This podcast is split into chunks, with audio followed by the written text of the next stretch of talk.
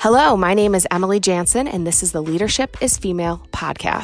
I'm a female leader in sports. I'm the general manager of a AAA baseball team in minor league baseball, and I'm the first woman to hold this title in nearly 20 years. And I'm here with the Leadership is Female podcast to make sure that this amount of time never goes by again before another woman leads. Marian Wright Edelman said, You can't be what you can't see. So I am here to interview successful women in sport to uncover opportunity, learn the tips, learn from our mistakes, learn from our successes to get you to the top faster. Join me and my guests week after week, season after season, as we reach back to extend a hand to pull you forward. I will lead her forward because leadership is female.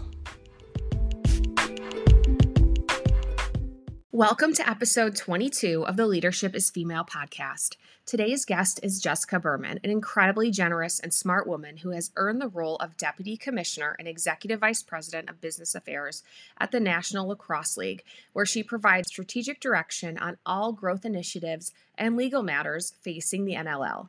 When hired in 2019, she became and continues to be the first female Deputy Commissioner of a men's professional sports league.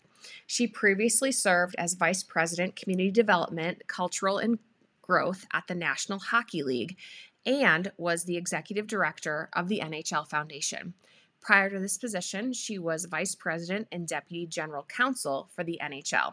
She was a member of the collective bargaining team for the 2012 NHL NHLPA collective bargaining agreement, which involved crafting the league's labor strategy, negotiation with the NHLPA drafting an agreement, and analyzing the impact of the proposed changes. Prior to working for the NHL, Jessica was an associate in the Labor and Employment Department at Proskauer Rose LLP. Jessica has held some big, big roles in sports, and while not being afraid to show up as who she is, after all, her authentic self, unique set of experiences, and diverse perspective is why she was hired. She's also a tremendous steward of relationships and believes there is nothing more important than your relationships, especially in our industry of sport. Pay attention to how those relationships have had tremendous impact on her career. Jessica dives into motherhood, including her advice for work life integration. She'll also discuss how roadblocks can really be reintroduced as trial and learn versus trial and error. This episode is filled with content to help you level up please grab your pen and join me for a fantastic conversation with Jessica C. Berman. Welcome to the Leadership is Female podcast. Jessica Berman, Deputy Commissioner and Executive Vice President, Business Affairs at the National Lacrosse League. In 2019, she became and continues to be the first female deputy commissioner of a men's professional sports league. Jessica, welcome to the podcast. Thrilled to have you here. Thanks so much, Emily. I'm glad to be here as well. So, want to start out with who you are, what you do, and how you got there. Sure, uh, Jessica Berman. I uh, I guess I'll start with a little non-traditional, not with work stuff. I'll do a little personal, quick uh, on my background. I grew up in Brooklyn, New York and uh, continue to live in New York with my two boys and two dogs. Always wanted to work in sports, and as you said, now the deputy commissioner of the National Lacrosse League.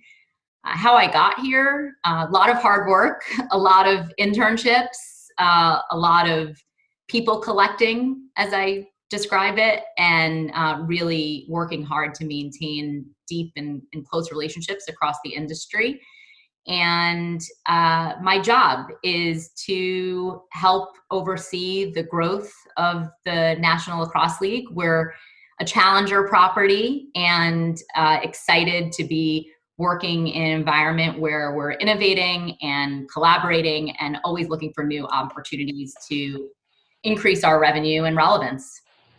Yeah, so tell us a little bit about that. Tell us about the National Lacrosse League. Tell us about the season, your season to season responsibilities, and how did you get into lacrosse?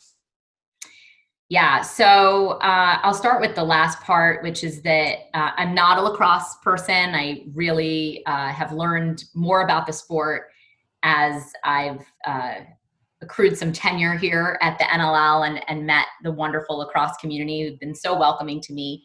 Uh, but really, I joined after spending 13 years at the National Hockey League. And uh, not that I would say I'm a hockey person per se, because I didn't play, but I, I, really did grow up a hockey fan. So I was very familiar with that sport and that culture. Um, and spent most of my time there really learning about the operation of a professional sports league, both on the legal as well as on the business side. I sort of had two very separate careers there the first for nine years and the second for, for four years. Um, and uh, about a year ago, uh, I was uh, hired to take on my current role as the deputy commissioner, having been introduced to Commissioner Nick Sakiewicz, who took over as the commissioner of the National Lacrosse League in 2016 after spending 20 plus years in Major League Soccer. And uh, we're having worked on both the league and the team side. And Nick and I were introduced really in the context of uh, a time in my life where I love the NHL. Uh, a lot of my uh, peers and friends and family always uh, felt that my identity was inextricably intertwined with the NHL. And uh, in some ways, I and they probably thought I would never leave. Uh, and the truth is, I, I really would only have left for the right opportunity to really grow and expand. And I was sort of at that point where I was at least keeping my ears open to see if there was something that would be worth the the sacrifice of leaving what was my dream job uh, for so long. And so I uh, was really excited to take on this new challenge, uh, as I said, in September of 2019. Yeah, and when you took the deputy commissioner role, you became the first female deputy commissioner of a men's professional sports league. What does this designation and accomplishment mean to you? I should start by saying that when Nick and I were figuring out my job responsibilities and my title and my role. I had no idea that that's what it was going to be. Uh, and I didn't really even know that the plan was to really make that the announcement. Our all credit goes to our PR person who was like, I, I think you are. And I was like, Am I? Are you sure? Don't say that if it's not true. so it really wasn't a fully strategic vision that I was going to become the first female deputy commissioner and that Nick was hiring me for that reason. Uh, really just sort of happened. And then I think in part circumstantial, just the gender equity movement uh, being so relevant at this time that a lot of people sort of paid attention to that headline. And um, my kids are sort of sick and tired of me doing interviews about that and talking about that. Um, but uh, as I've told them, if it's it's really helpful from uh, two perspectives. Number one, for other women to see that you know it is possible to begin to transcend the ranks of the decision makers at men's professional sports leagues, if that's what you're aspiring to. But then also, uh, I would say just the idea that um, I've worked really hard for this, and I I want to do the best job that I can. And uh, it gives us a platform at the NLL for me to share the NLL's message and help to facilitate some of our broader strategic goals of achieving revenue and relevance uh, for a challenger property. So any opportunity to help to feed that message, uh, I'm that's my job. Yeah, and I love that. And I, I love that story. And I, I share a little bit of that in a small way with AAA baseball. Because when I got my role, um, the headline was that I was the first female to take that role in nearly 20 years. Not, not the first ever, but in, in a long period of time. And my initial reaction was, wow, this is really good PR spin, but I'm not sure that I I like it because I got this role of what I can do and it was a while it was six months probably until i realized that it wasn't about me. It was about all the other women and all the other men seeing this role occupied by a female. And then it was my job to have success to pave the way for for the next girl to take take that role. And now there's um, two other female gms in aaa baseball. So it's it's pretty exciting to see in just a few short years um, how the opportunity has grown and women are recognized to take those positions. How awesome is that? I'm I'm sure you've been a great mentor for those new women coming on the scene. I hope so. I hope so. And I want to talk about another thing we have in common. We both have two boys, um, and you've got two young sons. And I wanted to ask you you have put a tremendous amount of effort into your career to reach the position that you've earned while also being a great parent. Are there any tips that you can lay down for for us about how to chase your dream job, succeed in your dream job, but also succeed at being a great parent? Yeah, what a loaded question. And um, I guess I'd start by saying I don't have all the answers, and every day is a work in progress. Uh, every day is an assessment of where I'm needed most and making sure I'm not uh, underperforming in any area.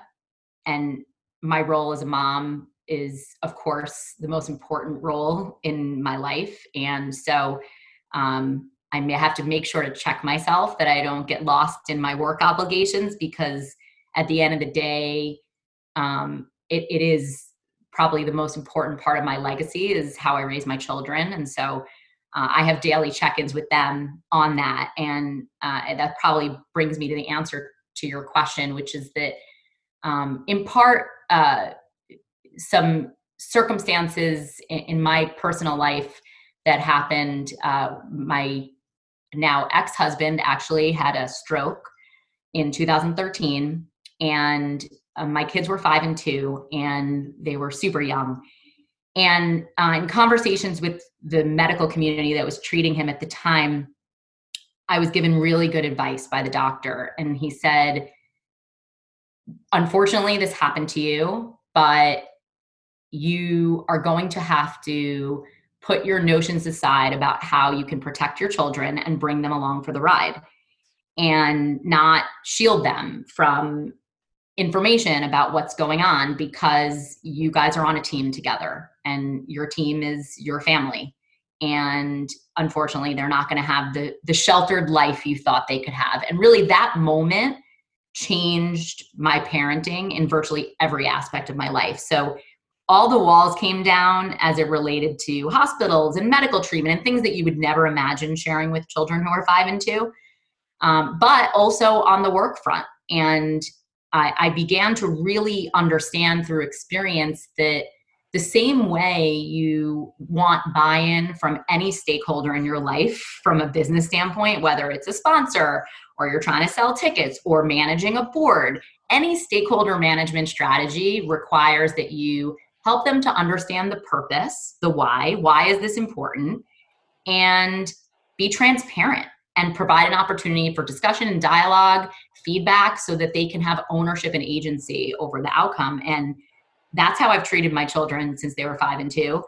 And uh, they're now 10 and 12. And, you know, most people that meet them say they're, you know, 80 years old trapped in a 10 and 12 year old body because they are such old souls that it's like super scary to talk to them but they they are so emotionally advanced and mature and really understand um, what I do and why it's important. And that's not to say that they don't have their moments of throwing a tantrum when I'm late for dinner, because I'm far from perfect. But you know, we sort of have a baseline of understanding of uh, that it's like you just said, Emily, not just about me. And in this role particularly i feel a responsibility to make sure that i do a good job because not that like the future of women sits on my shoulders but i would never want someone to be able to cite something that i mishandled as a reason for having doubts about hiring a woman particularly as it relates to juggling family and things that i worry about as it relates to female empowerment and future in, in executive roles in sports. So um, that's been my strategy for better or worse. I guess the jury's out on whether my kids will be like uh, well developed or not as they grow up. But it's definitely totally eliminated the mom guilt for me because they're part of those decisions that I make on a daily basis.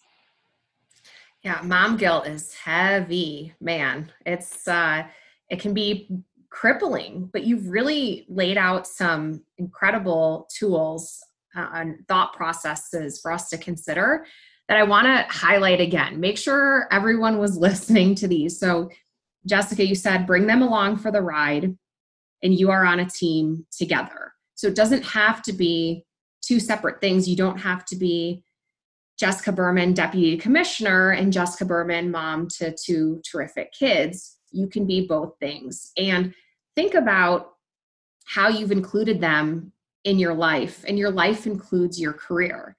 And you've shared with them the purpose and the why. You've been transparent. You've asked for their feedback. You've given them also ownership and agency so they feel like they're a part of it too, not that you're living as two separate humans. That's really incredible. Yeah, and you know, there. T- I just actually had my younger son's parent teacher conference yesterday. So it's fresh in my mind. And she said to me, I can't believe how proud your son is of you. He talks about your career and the how hard you work and all your calls and the t- kinds of things you do all the time. And I'm like, it's because he owns it. He feels like it's part of his journey, that it is, it's part of our life. And um, if you ever talk to anyone who or have ever worked closely with me, they know way too much about my children and my family. I'm just an open book. There's no, for better or worse, separation for me. It, it's too much wasted energy to try to keep those walls up.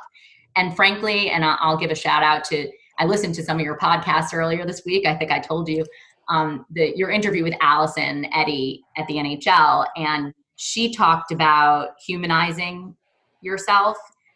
There is no question for me that to the extent, and I'm not, I don't like to generalize or over stereotype, but you know, if if women who are in powerful positions can sometimes be intimidating, I feel like knowing me as a mom, as all of my colleagues and people I work with do, really humanizes me in a way that I think is very um, sort of breaks down those barriers and allows me to connect with people on a human level.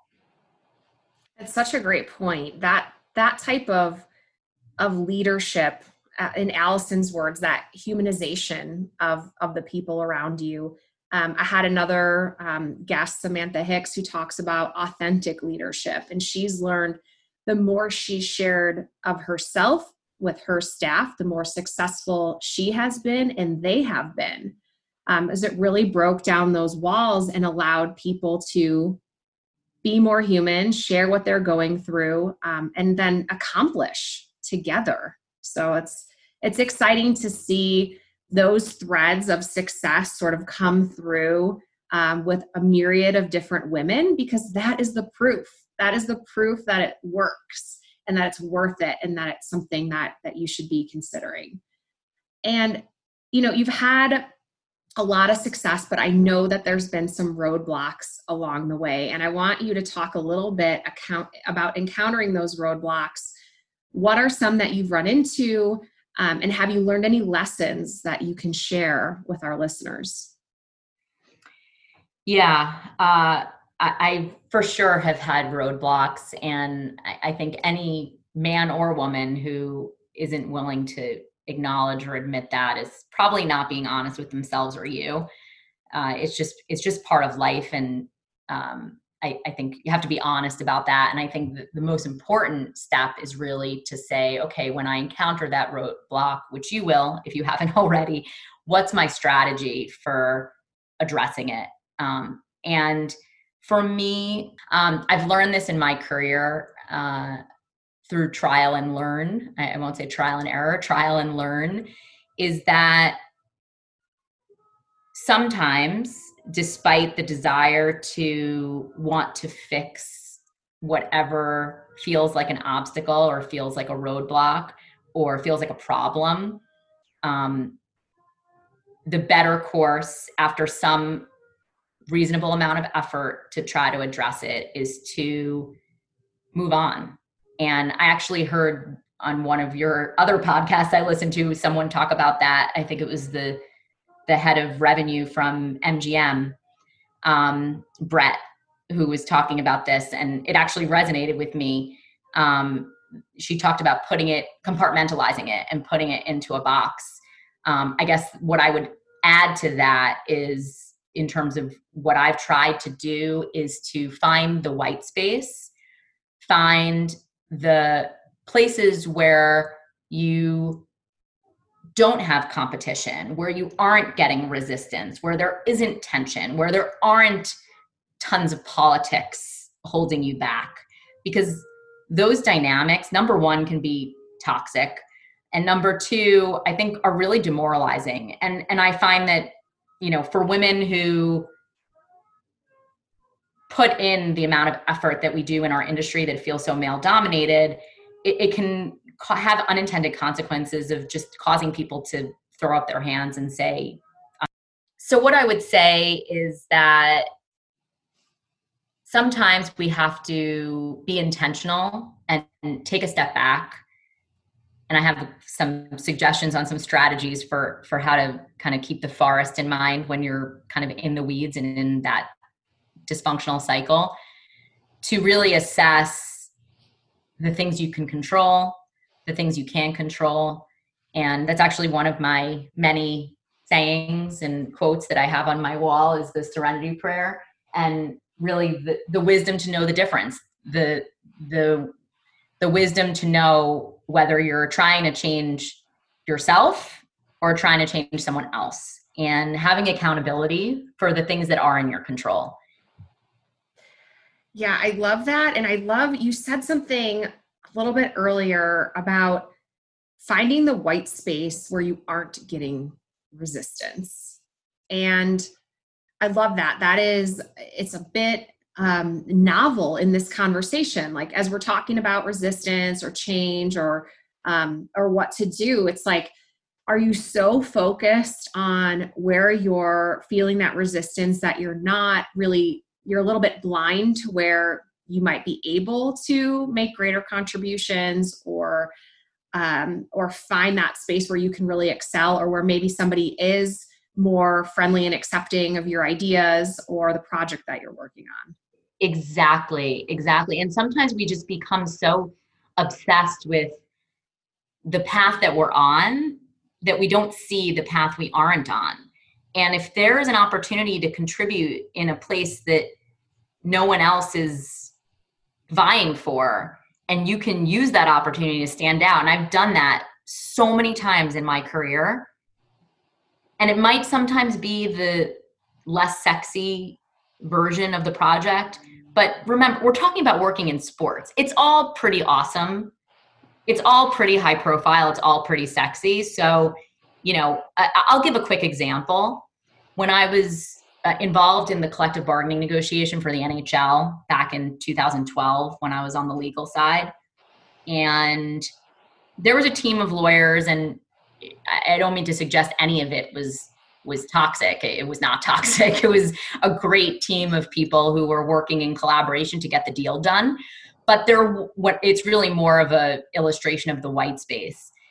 There was an opportunity to really take ownership over an aspect of the collective bargaining agreement that really no one wanted anything to do with because it was like not fun or interesting. And it was our defined benefit pension plan which every single viewer has now like paused and exited the podcast. I promise i promise i won't talk about the pension plan for too long.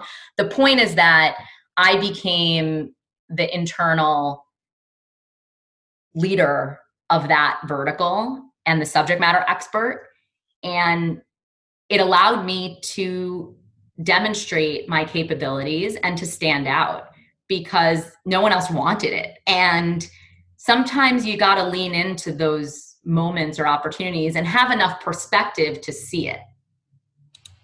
Yeah. And that example reminds me so much of a conversation I had with Rachel Luba, who's also an attorney and she's a player agent in Major League Baseball.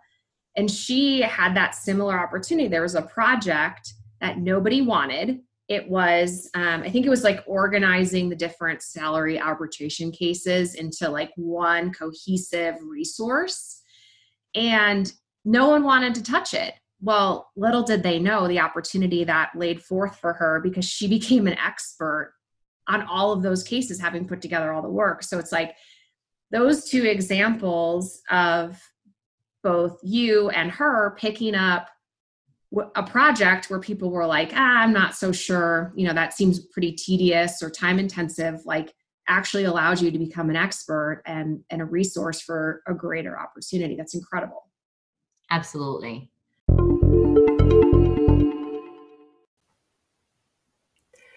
It's that time of year, one of my favorite times of year, annual goal setting. We get to make the choice on what we want to pursue for the next 12 months. Do you need some help? Do you need a guide to take you through this annual practice? If so, head on over to my website, emilyjansen.com, and download your free guide to creating annual goals. One of the reasons I love this practice so much is it allows me to reflect on the current year and plan how I'll grow in the next. I've had this practice for several years, so it's fun to look back and see just how far I've come. Join me in being a goal getter and download my free guide at emilyjansen.com. Don't forget to share your goals with me and other Leadership is Female listeners by following me on Instagram at Emily Jansen and hashtag Leadership is Female. Love that. So, you've had a lot of big roles in your career. You've worked really hard to earn those and taken on a lot of challenges. Can you identify a specific tipping point where things really started to come together for you? Uh, there's probably been a few. Uh, for sure, going back to my days working at Proskauer Rose, the law firm where, where I worked uh, before the NHL, and we represented the NHL as a client, but having the opportunity to work for Bob Batterman, who was the lead negotiator for the NHL, that was another example of white space because at that time the NHL was the less sexy sports property in the firm, the NBA and Major League Baseball and the NFL, like everybody was vying for those projects. And so there was white space for the NHL. Um, and that was really a tipping point for me, identifying that white space, creating a relationship with Bob, becoming his trusted associate who would do anything and everything to make sure he was prepared for negotiations and then ultimately being staffed on the 0405 work stoppage which was seminal in professional sports history. And that led to me being hired at the nhl because i had the opportunity to work so closely with the people there um, so i would say that was one tipping point. A second tipping point was after nine years of working as a lawyer at the nhl realizing that i really wanted a different scope of work and having the courage to approach and say, I would like to change roles here and putting forth a strategy and a plan to get their support, which they ultimately gave me. And I'm so thankful for that to lead a lot of the NHL corporate social responsibility initiatives and be the executive director of the NHL Foundation. Um, and really getting a chance to work not in a hybrid business legal role, but completely on the business side. I, I did a full transition into a completely different career. Um, and then the third, I would say, was taking the leap to take this current role, uh, which obviously is, is an amazing job and it's a huge amount of responsibility, and I, I love it. Uh, definitely the best professional development opportunity for me. Um, but leaving the NHL was hard. I had to check my ego at the door. The idea of walking away from the NHL when number one, it was always my dream job. Number two, my both my kids play travel hockey. My family is the are the most obsessed hockey fans in the world. My um, now 10 year old, but then eight year old told me that me leaving the NHL was the worst thing that ever happened to him in his life. So, oh my um, goodness. Yeah, yeah. So that was kind of traumatizing. Um, he, he, by the way, he's he's supportive at this point, but you know, it was it was hard to leave because you know the NHL is such a conversation starter, and you get so much, you know, it's such a door opener. Um, but when I unpacked it all and I thought about my career and my professional development and being challenged and being ready for new opportunities, it was really, at least for me at that point at 13 years of the NHL, given all the experience I had and all the opportunities I was given and where I was and what I was ready to do, it was really, I had to really like look my ego in the mirror and say, is this is this really gonna keep me from doing something different and taking on new challenges? And you know for some people by the way you know as i said i was described as someone whose identity was quote inextricably intertwined with the nhl that's how people described me. So it was really hard to unpack that. It took many months of journal writing and therapy and conversations with my family and my kids and ultimately i got there. So that was a, a third tipping point. I'm so happy you brought that up because i had so many questions about how do you make that change? How do you move through that transition successfully? Because it's a big deal when your career is intertwined with your identity. How do you make that next jump and it sounds like you moved through that you gave yourself time. Um, you asked yourself a lot of questions. You had a lot of conversations around it. Um, and that's really what helped you like get to the other side and make the best decision for for growth in your career. Yeah.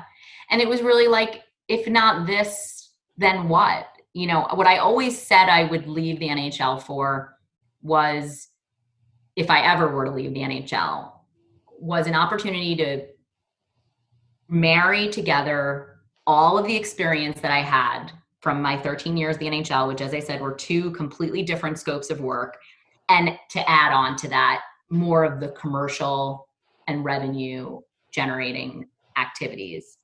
And this was that. I mean, it literally, I couldn't script a better role job description for myself. I mean, we actually did script it. Like Nick and I actually scripted it. And so it was like very hard to say, you know what, I, I, I have to stay at the NHL because I love working here. I, I did, I do love working there. I did love working there. It's just that I, I wasn't going to get the challenge and the professional development opportunities that I have now. Um, it's just wouldn't have been possible at the NHL. So it was, it was time to take the leap. I love the question you asked yourself if not this, then what? So when considering a new opportunity, if it's not this, if it's not my current role, then then what is it? And allowing yourself the space to dream of what that could be. And as opportunities present themselves, you can ask the question like, does this fit the criteria of what I might want next in my career?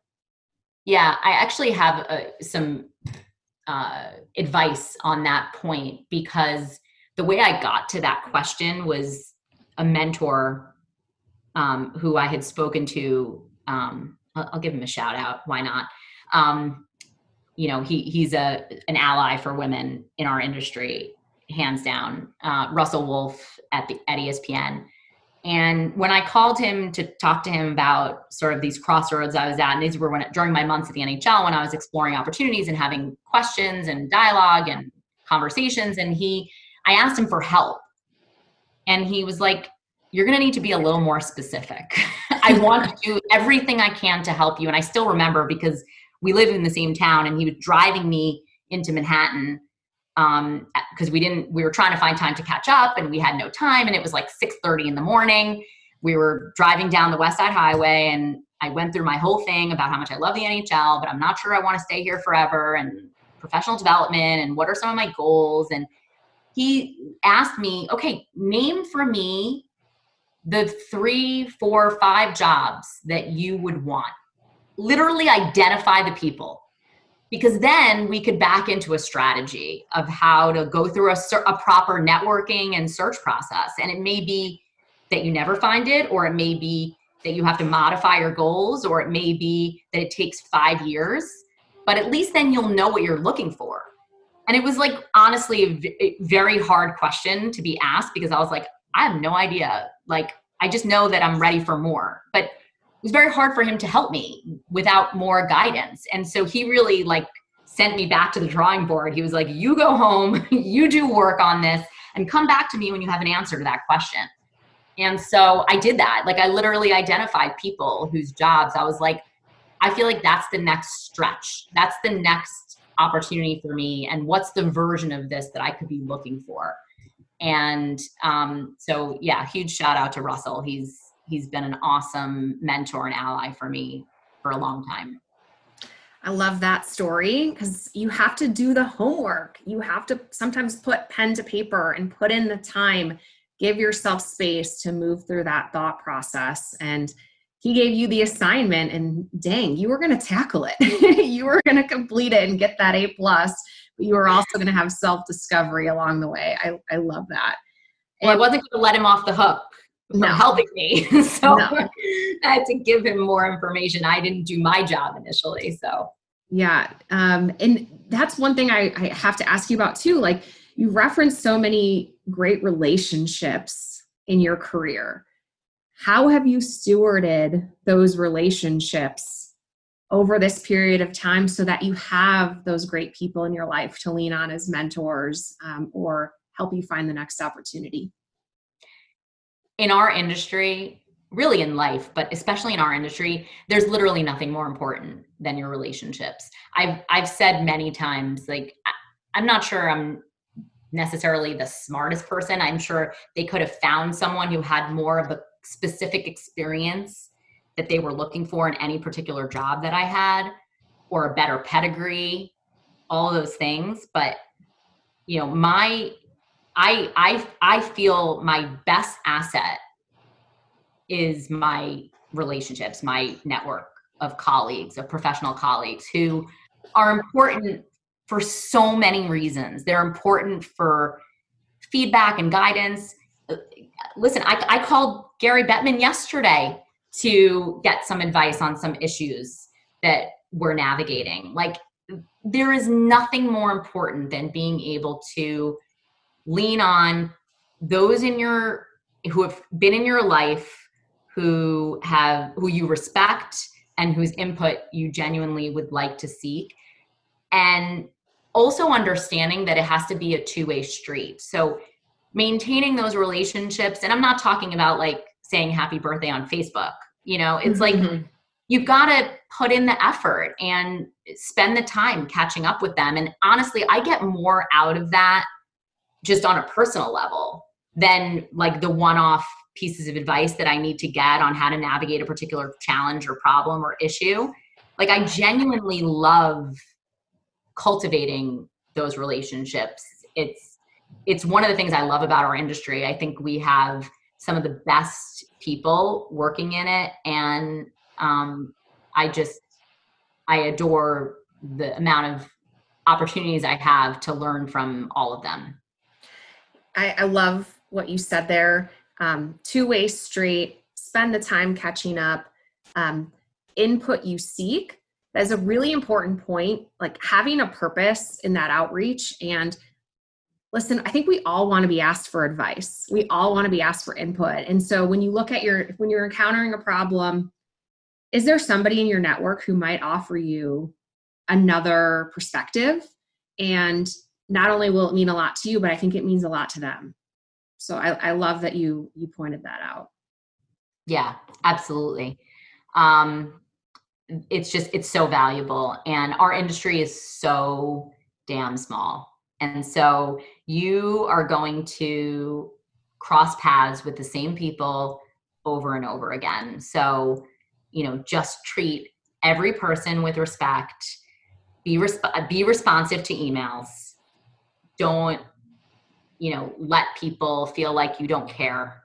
Mm-hmm. put in the effort and and show up for people. And and not just people you need something from but people who you're being asked to mentor. Um, you know i genuinely because of the number of the sheer number of people who have helped me in my career and the amount of time they've spent i mean my my assistant literally like she yells at me every single day because I I probably do on average two to three conversations a week with either law students or college students or high school students or people in the industry who are at a crossroads for some reason not just women although you know for sure i i look out for my ladies but um and not just michigan people even though some people say I, I definitely am biased towards Michigan people. Um, I I really try to make the time to give back because I I I feel like I've been so fortunate to be able to take the time of so many people who have helped me in my career. So, if you had to lend only one piece of advice, you've laid down so much incredible information today. One piece of advice to women today so they can level up tomorrow, what would you say? Don't be afraid to show up as who you are. There's all these narratives about, you know, blending in and not standing out too much. And if you're a genuine believer in diversity, which I am, for the for the substantive reasons, yes, it's the right thing to do. Ever, I believe in equality, and Billie Jean King's like my obsession, and I am obsessed with Nelson Mandela. I like I I I genuinely believe in all these things, but substantively, from a business standpoint, having people be able to share their diverse perspective will get our business to a better outcome. And ultimately, decision makers, even if they think hiring women or people of color is the right thing to do, what will make this movement sustain is if it demonstrates that it has impact on the bottom line. And we're only going to achieve that if people show up as their, authentic self.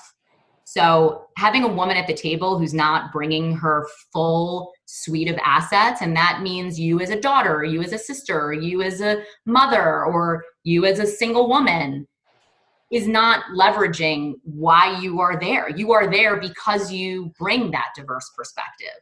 So be confident that you know even if your question is different even if your approach is different that's the point the point is actually to not have a room of people who think exactly the same. Don't be afraid to be yourself, even if it seems like it's slowing down the process, if that makes sense. Like it's it's we need to get more comfortable having respectful discourse and discussion and debate so that we get to a better outcome.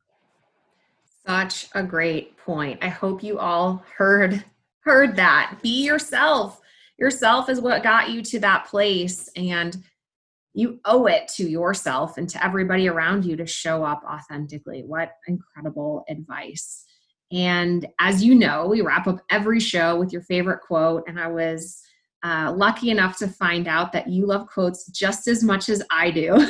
So i'm so excited for this part. Share a quote with us. Well i've already given some of my favorite uh, quotes throughout, but uh, I guess in line with what we talked about about my pivot points and how hard it is to let go of what you're doing to move on to something new, I'll quote uh, one of my quotes that's actually in my bedroom that says, Every new beginning comes from some other beginning's end. And I think no matter how hard it is to, I get the chills every time I say that because no matter how hard it is to to leave what you're doing and it's so scary to step into the unknown those new beginnings give you a new opportunity to redefine yourself to set the stage for who you want to be and how you want to show up and believe in yourself that you can reach your potential by doing that what a beautiful statement. Thank you so much for all that you shared with us today. This is an incredible episode. I hope everyone brought their pen um, so they can jot down all these great notes to lead yourself forward um, with Jessica. Thank you for being part of the podcast. Thank you, and thank you for all of your wonderful content. I I dove in deep this week, and I intend to finish out all of your other episodes. So thank you for everyone you've spoken to. Amazing, amazing women. I love that. Your support means the world. Thank you. How do I choose just four takeaways from that phenomenal interview? I have a page full of notes and I'm going to distill it down to Jessica's top four takeaways right here. Number one, on being a successful mother and sports executive, bring your kids along for the ride.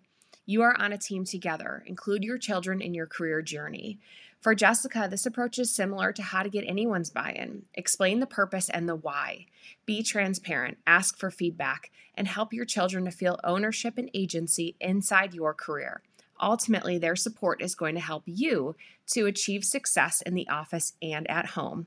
Number two, trial and learn. Reframe trial and error to trial and learn. Number three, when encountering resistance, look for the white space. If you keep running up against a wall, is there a space in your employment where you can succeed? Is there a place where you are not getting resistance? Select and place your efforts in that arena and watch your accomplishments blossom. Number four, take an intentional step back to assess one, what you can control, two, what you can't control, and three, the wisdom to know the difference. Ask yourself the hard questions, take out your pen and paper, and get to work looking for the answers.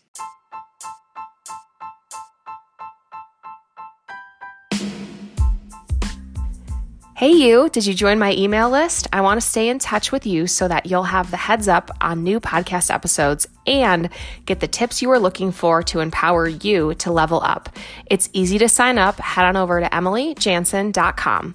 I'm so excited you are here and I can't wait to help lead you forward in the career of your dreams. Again, that's Emily, J A E N S O N.com.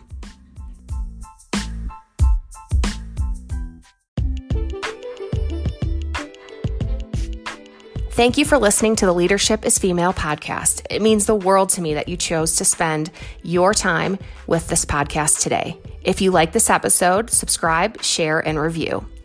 What can you do today to lead her forward? We will do our part to lead her forward because leadership is female. Thank you for joining us. This podcast was recorded and edited by Emily Jaenson, public relations by Paige Hegedus, and distributed by Anchor FM.